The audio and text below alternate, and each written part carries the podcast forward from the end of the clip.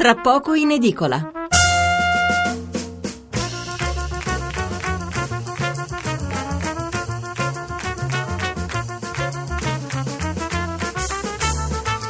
Buonasera da Stefano Mensurati e benvenuti all'ascolto di Tra poco in edicola, la rassegna stampa notturna di Radio 1. 800 05 05 78 il numero verde per intervenire in diretta, 335 699 29 49 il numero per inviare un sms. Un'apertura ancora dedicata al terrorismo anche sui quotidiani di mercoledì 15 giugno, ma stavolta il focus è sulla Francia con titoli concentrati sul momento difficile che sta attraversando il paese proprio quando gli europei di calcio l'hanno messa in vetrina. E poi ci sono però altri tre argomenti che ritroviamo un po' su tutte le prime pagine, qualcuno ci apre pure, sono nell'ordine la campagna per i ballottaggi che è giunta alla volata finale, le novità sulle pensioni, ma stiamo parlando ancora di progetti, non c'è nulla di definito, e ancora le condizioni di Berlusconi dopo l'intervento al cuore che è riuscito bene. Allora di cosa parleremo stasera? Tra poco spazio alla Francia eh, scossa dall'ennesimo attacco terroristico ma anche dalle bande di hooligans e dagli scontri di piazza sulla riforma del lavoro. Subito dopo la nostra terza puntata di approfondimento sui problemi delle grandi città in vista delle amministrative e dopo traffico e turismo stasera ci concentreremo sulla microcriminalità, un fenomeno purtroppo molto diffuso che interessa soprattutto i grandi centri. E infine, in chiusura, collegamento con gli Stati Uniti per un aggiornamento sulla strage di Orlando. Allora, leggiamo i titoli sulla Francia. La Repubblica, i giorni di fuoco della Francia, questa è la loro apertura. La stampa, sempre in apertura, Francia nella morsa della violenza. A centro pagina con eh, una foto del terrorista che ha ucciso il poliziotto e la moglie a Parigi, il quotidiano nazionale il giorno della nazione Resto del Carlino, il killer di Parigi. Terrorismo, sgozza una coppia di poliziotti, l'ho fatto per l'ISIS e poi ci sono vari richiami in prima pagina, jihadista schedato e intercettato, sapevano tutto di lui, la disfatta degli 007.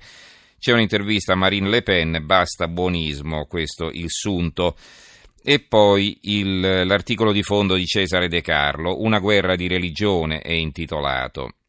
Per favore, vogliamo chiamare le cose con il loro nome e ammettere come fa Hollande che in Francia ieri e in Florida tre giorni fa siamo di fronte a un terrorismo duro e puro?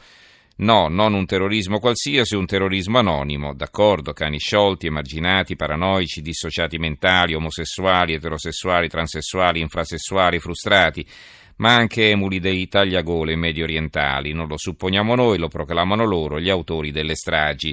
Lo dimostrano i contatti del prima e del dopo, lo rivendica il califfato. Che si vuole di più? Una certificazione di appartenenza, un ordine esecutivo firmato da al-Baghdadi?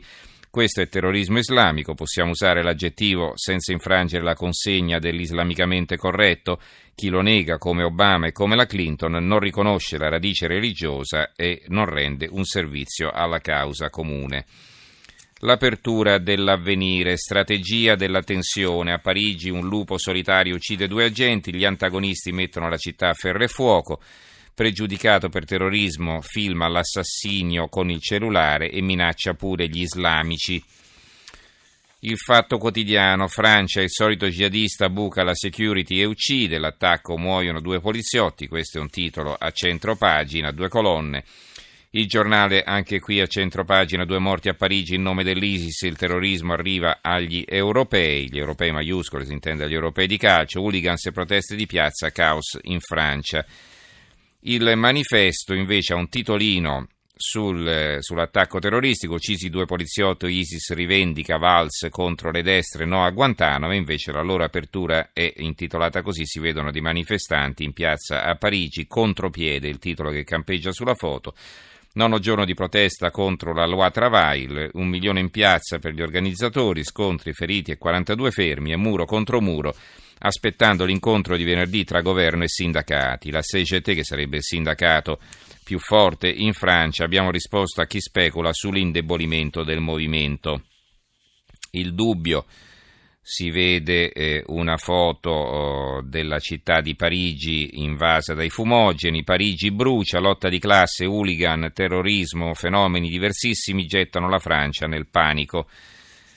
Il mattino di Napoli, Francia jihadista condannato, uccide due poliziotti. Il commento di Andrea Margelletti non ve lo posso leggere perché praticamente c'è solo il titolo e due righe è intitolato La propaganda del califfo che arriva in ogni casa, l'apertura del Gazzettino di Venezia a tutta pagina, le stragi dei terroristi schedati, su Facebook Euro 2016 sarà un cimitero, dopo il massacro di Orlando un altro estremista islamico sotto inchiesta uccide due poliziotti a Parigi. Il secolo XIX, anche qui l'apertura, Francia, incubo, violenza, gli omicidi, jihadista uccide due poliziotti, Euro 2016 sarà un cimitero, gli scontri, legge sul lavoro, black bloc a Parigi, hooligan in azione a Lille. Il giornale di Sicilia, due poliziotti uccisi, Parigi riscopre l'incubo, ti, l'incubo, terrorismo, coppia di agenti assassinata sotto gli occhi del figlioletto di tre anni, il killer nel 2013 era stato condannato a tre anni in un processo anti-jihadisti. La nuova Sardegna, infine, ha un commento di Gian Cesare Flesca, eh, il, il, il, titolo è Se il califfo avesse già vinto, eh, c'è praticamente un capoverso in prima pagina, ve lo leggo, la terribile verità di questo momento storico è che l'ISIS ha già vinto la sua sporca guerra contro il mondo, possiamo sperare che presto o tardi questa vittoria si trasformi in un'amara sconfitta. Possiamo lenire la sofferenza dimostrando che sul terreno gli uomini del califfo sono ovunque sotto scacco. Possiamo augurarci che un drone o un drappello di Navy Seals facciano fare ad al-Baghdadi la stessa fine che fece Bin Laden. Ma in questa tranche di terza guerra mondiale a rate, come la chiama il Papa, il sedicente Stato islamico è vincente. Ecco, però, come lui arrivi a questa conclusione, Flesca non ve lo sappiamo dire perché poi il servizio, il fondo, chiedo scusa, prosegue all'interno a pagina 9.